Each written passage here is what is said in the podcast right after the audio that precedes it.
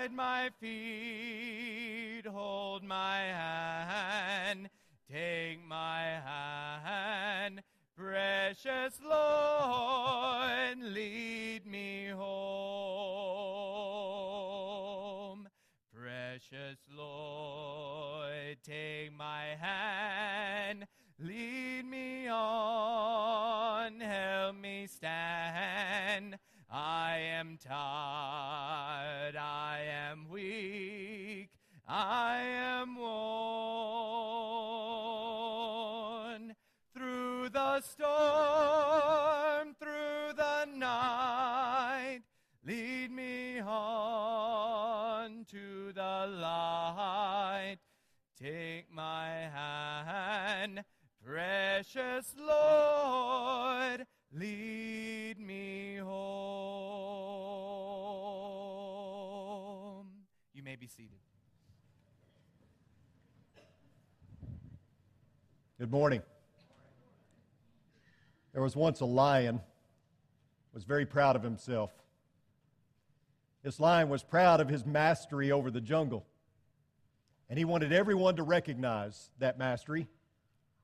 And so he skipped past all the small animals and went right to the bear. He said, Mr. Bear, who is the king of the jungle? And the bear said, Well, you are, of course.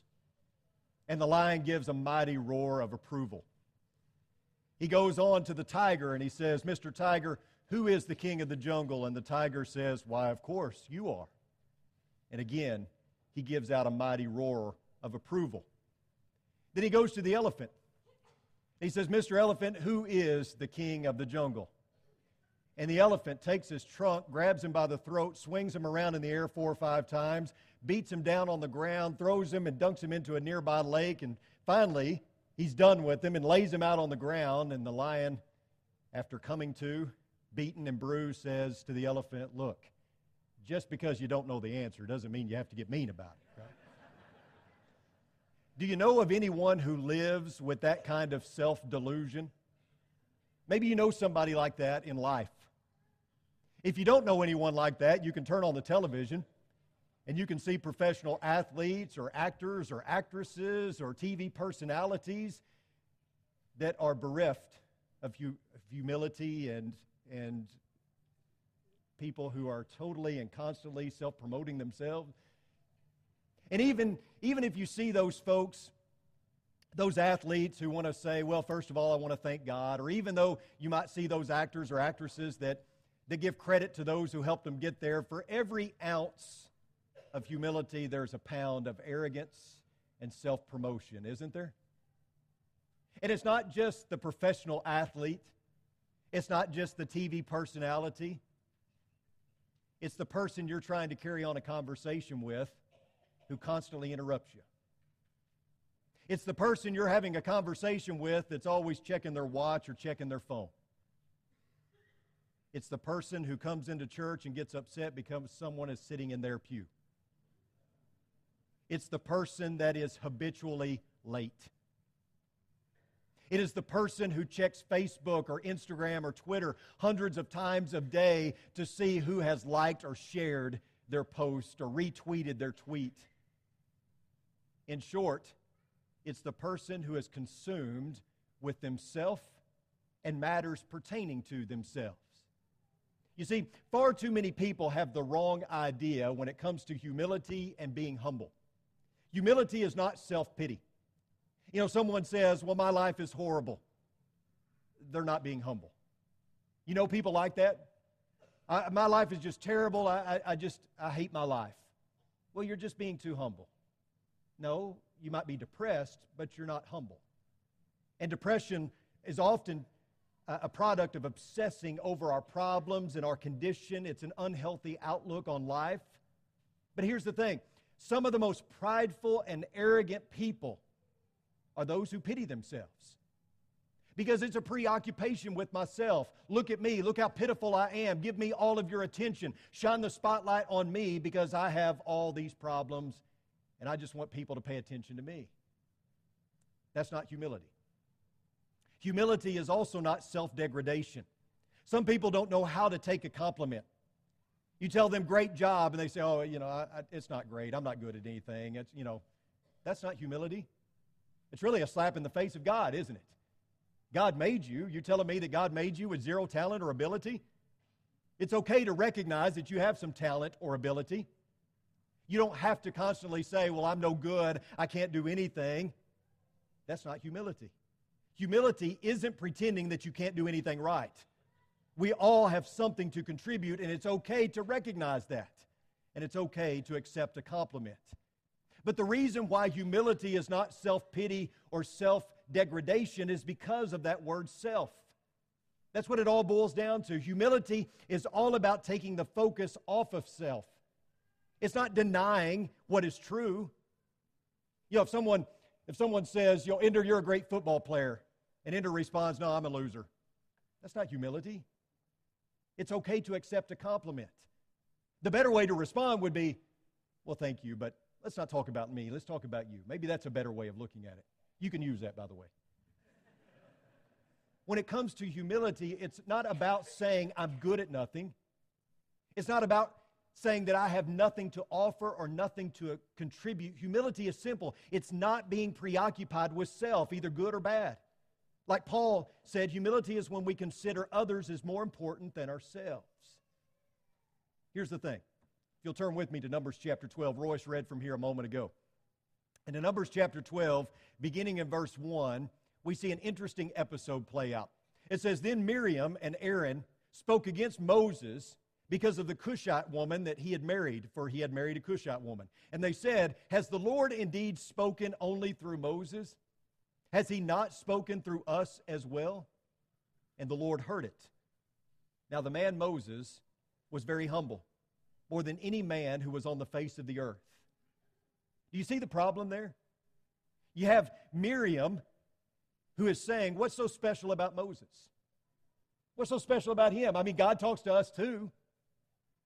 She was obviously not happy about the fact that Moses was getting more than his fair share of the spotlight, she felt. And she starts complaining to Aaron. Apparently, it all started with this Cushite woman. Evidently, they didn't like her, or they, they're using her as the object of their gossip and slander. And then they turn it towards Moses and say, Well, what's so special about him? Why is he getting all this attention? God speaks to us too. But you see, Moses had a different relationship with God than they did. We see this type of behavior all the time. We see it in our culture all the time. Maybe you've been privy to it. Maybe you have been an instigator of it. Where one of your coworkers gets employee of the month. Well, they don't deserve that. They're late more than they're on time. When they are here, they don't do anything. She only got that because she's pretty. It's all political. How many of you, as parents, have a child that sat the bench while someone else played their position? And you vent to your spouse or you talk to yourself or to another parent and you say, yeah, What's so special about that kid? Why is he getting to play? My son is just as good. My daughter is just as good. This is, this is all political. That's all it is. Their parents are friends with the coach. That's why he gets to play. And we see it play out in our culture all the time. When I was coaching, we had, a, we had some good baseball teams, and believe me, it wasn't because of coaching. But we had some good talent. And one year we were really good, and we had made the regional tournament. In Arkansas, if you make it to the regional tournament and you make it to the finals of regional, you don't even have to win. If you just make it to the finals, you go on to state. We had made it to the regional final. First time in school history, we lost that game 7 to 5, but we make it to the state tournament. And we're in the we're practicing for the state tournament and it's the night before we go to state. And I notice my first baseman is not trying real hard in practice. He seems a little down in the mouth, and I don't know what's going on, and so I assume he may be sick or something because he's just going through the motions. His mom shows up to pick him up from practice, and she doesn't seem very happy either. And so I just confronted the situation, and I said, Something wrong here? And it turns out that both of them were incensed that he didn't make the all regional tournament team. And that is what inspired his actions that day in practice. He wasn't going to work hard. He wasn't going to do anything because he was sullen and he was mad that his best friend and teammate made the uh, all region team, but he didn't. And my response to the mother was, So much for team before self. You won't be very successful as a team if you're only looking out for number one. You've got to be humble. You've got to be able to set yourself aside, right? And that's what's going on here in Numbers chapter 12. Miriam, Moses' own sister, mind you, Miriam is so upset that her younger brother is getting more than his share of the spotlight, and she does what so many people do today. She starts complaining. And she finds an ear of someone who would listen.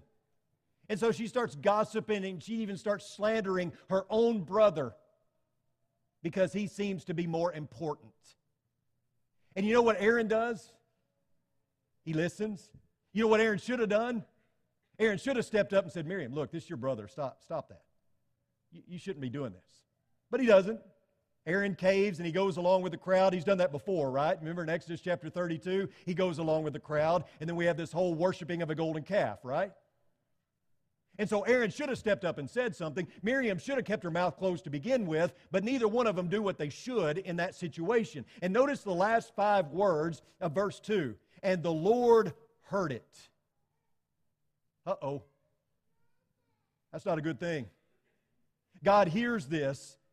And as a preacher, I have to admit, I get this sort of sick satisfaction seeing this play out. You know, I'm not a prophet, and I don't talk directly to God in the same way that Moses did. But it's kind of like when Elisha's walking along there and the two kids are calling him Baldy. Hey, Baldy, hey, Baldy. And God causes a bear to come out and maul them. And I think, yeah, that's right. Don't talk about God's preacher. Yeah, that's what's going to happen to you. So you kind of get this sixth sense of satisfaction here seeing this play out. But God hears, and He comes to settle the matter. It's not a good thing when God hears you talking about His servant. God strikes Miriam with leprosy to show her and Aaron that he doesn't play around and that you don't mess with God's prophets. More importantly, you don't mess with the way that God set things up. Verse 3 says, Now Moses was very humble, more than any man who was on the face of the earth. What do you think about when you think of Moses as a leader? What, what comes to mind? I know with me, when I think of the leader Moses, I think of somebody who had to be strong, who had to be very bold and, and courageous to lead that many people on this journey. But apparently, what made Moses a great leader was the fact that he was humble. In fact, the most humble man on the face of the earth. And I want to ask you this morning do you want that? Do you want to be the most humble man or woman on the face of the earth? Because I think a lot of times we read Bible stories like the one with Moses in it, and we say, well, that's great. Moses was very humble. What a great guy. We read the Bible with a certain appreciation, but not so much with application in mind. We should want to be what these people were. Not in every sense. They all had their, their issues or their problems, right? We don't want to share in their weaknesses, but we should look at this as a matter of application and say, I want to be humble like that. I want to be the most humble person on the face of the earth. Do you want that? Do you pursue it? Do you desire to be that? Notice Numbers chapter 12, starting in verse 4. Suddenly the Lord said to Moses and Aaron and to Miriam, You three come out to the tent of meeting. So the three of them came out. Then the Lord came down in a pillar of cloud and stood at the doorway of the tent.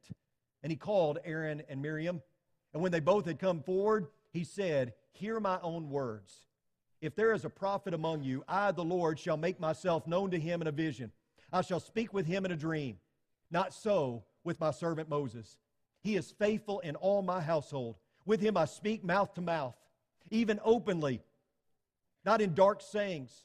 And he beholds the form of the Lord. Why then were you not afraid to speak against my servant, against Moses? And so the anger of the Lord burned against them, and he departed. So here's what's going on God comes to set the matter straight. And he tells Miriam and Aaron, he humbles them by saying, Yeah, I talk to you. If there's a prophet among me, I speak to them in, in visions, in riddles, and parables. Not so with Moses. Moses is on a different level than you. I speak mouth to mouth with him. Think of what that means. God is saying, I have a very similar relationship as a human to human relationship with Moses. It's like it's one human talking to a human almost. That's the kind of relationship we have. I talk to him, he talks to me. That's different than the way I talk to you or anyone else. And you're just going to have to get over that. You're just going to have to understand this is the way it is, and you can like it or not, but that's the way it's going to be. Moses is on a different level than you. I'm using him differently, I'm talking to him differently. Moses is said to be the most humble man on all the earth.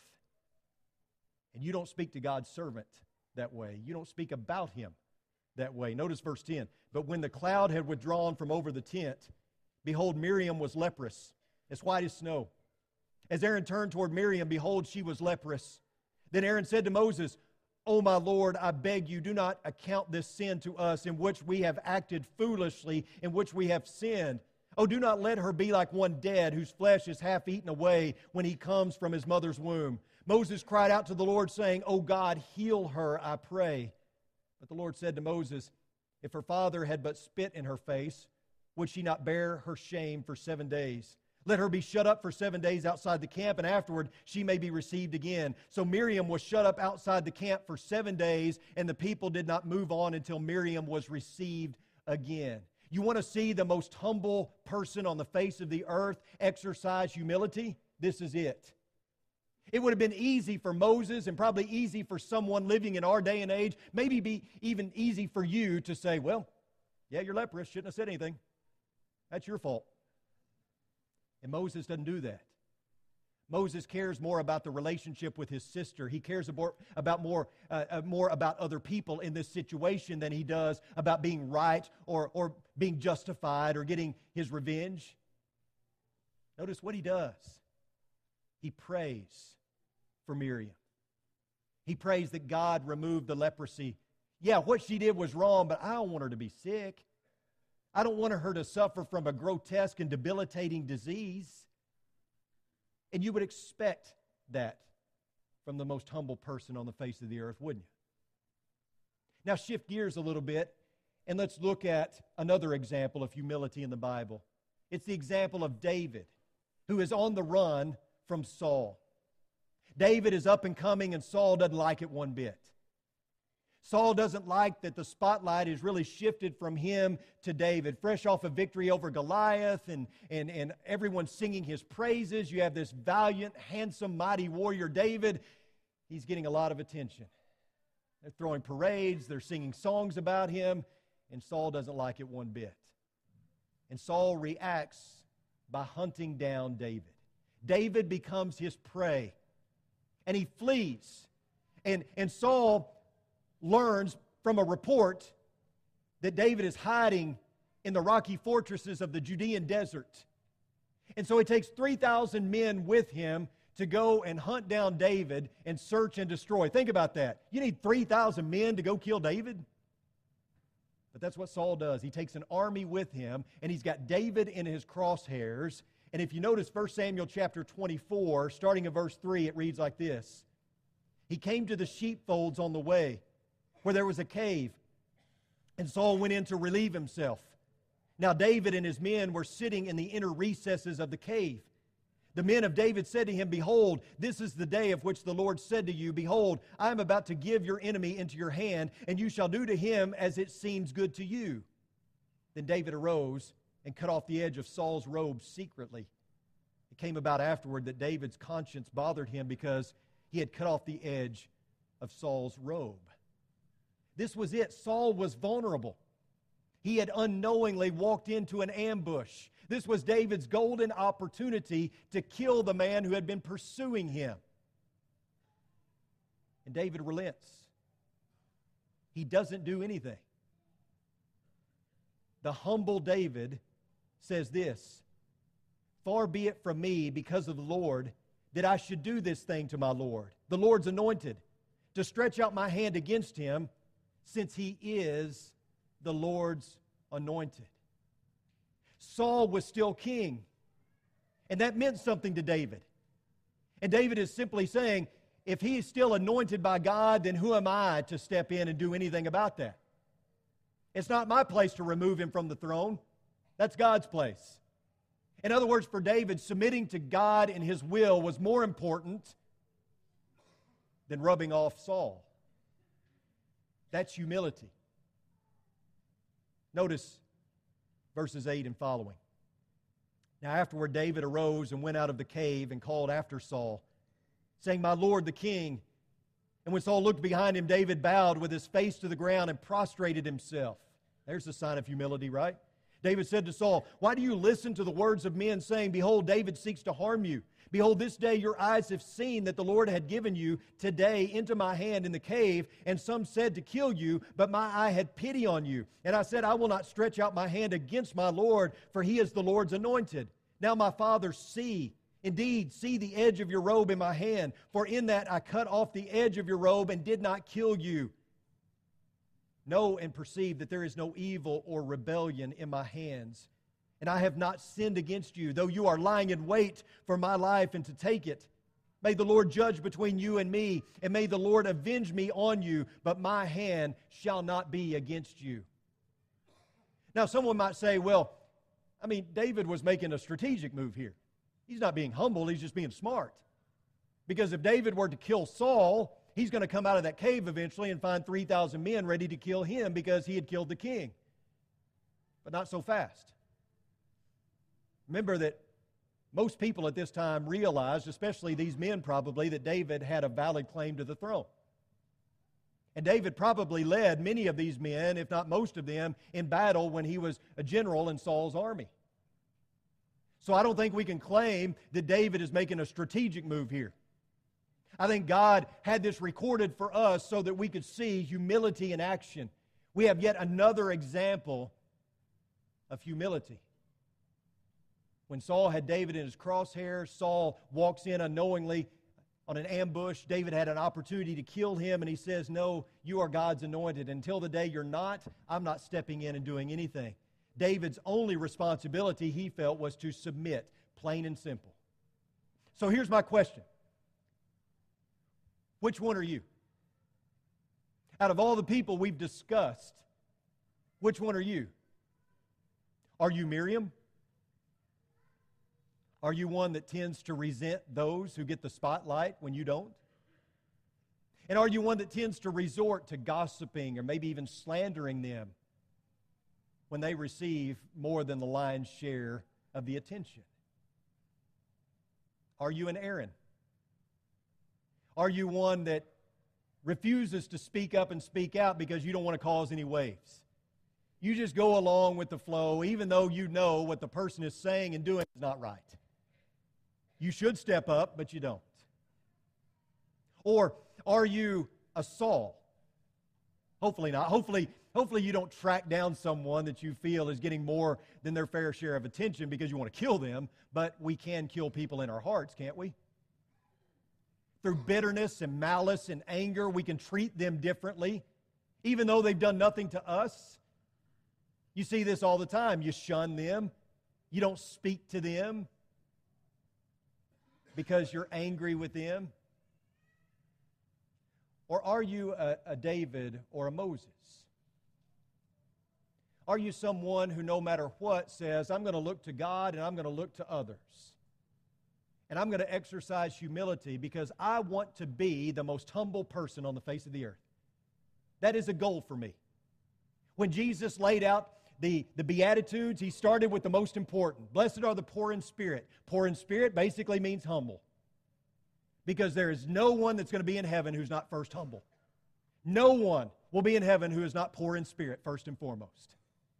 And you can't have all those other Beatitudes unless you are first humble. Have you noticed that? And so, are you someone who says, I want to be poor in spirit? I want to be the most humble man on the face of the earth. I want to work hard at being humble. I want to pursue that. I want to strive diligently for that. Doing God's will is more important to me than anything else. And loving His people is more important to me than anything else. I know you know this, but I feel the need to say it anyway. The Bible is not just words on paper for us to study and learn and to know and to memorize. The Bible exists for the purpose of transformation. And so we don't treat Moses and David like people who are characters that we hold in high esteem, that are so much above us that we just appreciate them, but we don't strive to be like them. No, we look at their story and we say, I want to be that. I want to be like they were. I want to exercise the same humility. And like I said, of course, we learn from their mistakes as well. We still filter out the bad and we keep the good. We don't want to be like these people in every single way because, like us, they had some glaring problems and weaknesses, right? But when we read the words, Moses was more humble than any man on the face of the earth, we should think to ourselves, yeah, I want to be like that. I want to be humble. I want to be like Moses in that respect. So we don't just read it and appreciate it. We read it and we seek to apply it. We desire it with all our hearts and we make that our goal because humility is essential for our transformation. All these words that we have been studying over the last few weeks kindness, forgiveness, all those different words are about character transformation. In fact, that's the heading over these words character transformation. We want to transform our character by studying and applying these words to our lives. Hopefully, that's what we want. Let me ask you another question Who wrote Numbers chapter 12? Any guess? You know who wrote the first five books of the Bible? Yeah, you're starting to get where I'm going, right? So, who wrote Numbers chapter 12, verse 3? So, Moses wrote, now Moses was the most humble man on the face of the earth. That's interesting, isn't it? That would be like me standing up here and saying, You guys know that I'm the most humble preacher on the face of the planet, right? What would you think about that? You would probably think you just proved you're not, right? When God tells you to write something, you write it. Do you think Moses had a difficult time writing that? If he was the most humble man on the face of the earth, I bet he had a difficult time writing those words. But God told him to write it. The Holy Spirit tells you to write something, you're going to write it, aren't you? Even if it might be uncomfortable for you, even if it might be difficult, you're going to write it down. Because humility is not about recognizing uh, or, or, or saying that I don't have any ability. It's not about saying when someone compliments you, oh, well, I'm nothing. I'm no good. Moses tried that before God, didn't he? When he speaks to him in a burning bush to tell him to go and lead this great, this, this great journey out of exile, Moses says, well, you know, uh, I'm not an eloquent speaker. Maybe that was false humility. I don't know. But God wasn't buying it because God said, I made your mouth. It's okay to recognize th- that I did that. This isn't about self pity or self degradation. If God says you're humble, you're humble. If God says you're something, that you are that something, right? You see, humility isn't about denying your talents or abilities. It isn't about having a low estimation of yourself. That would be a slap in the face of God because God made you. Humility is thinking more about God and others than you do yourself. That's what it's all about. The gist of humility is thinking less about me and more about God and other people. Instead of being so preoccupied with me, I need to be preoccupied with God and with other people. Do people struggle with this in the church? You better believe it. Do preachers struggle with this? Thinking that it's all about them? Bringing the spotlight on themselves? Taking credit for all the growth and things that are happening at their church? Do elders struggle with this? Shepherds believing that they are above the fray and like a Diotrephes, wanting all the attention. They want to be a ruler rather than a shepherd. Do deacons struggle with this? Well, sure they do. Do worship leaders, song leaders struggle with this? Oh, you better believe it wanting to be the show? Do Christians struggle with this? We all do. It's okay to admit it. But do you want to be the most humble person on the face of the earth? How bad do you want that? Let God have the spotlight. That's what Jesus did in John chapter 5 and verse 30. He stated, I can do nothing on my own initiative. As I hear, I judge. And my judgment is just because I do not seek my own will, but the will of him who sent me. And that is the essence of humility. I can do nothing on my own initiative. It's not about me.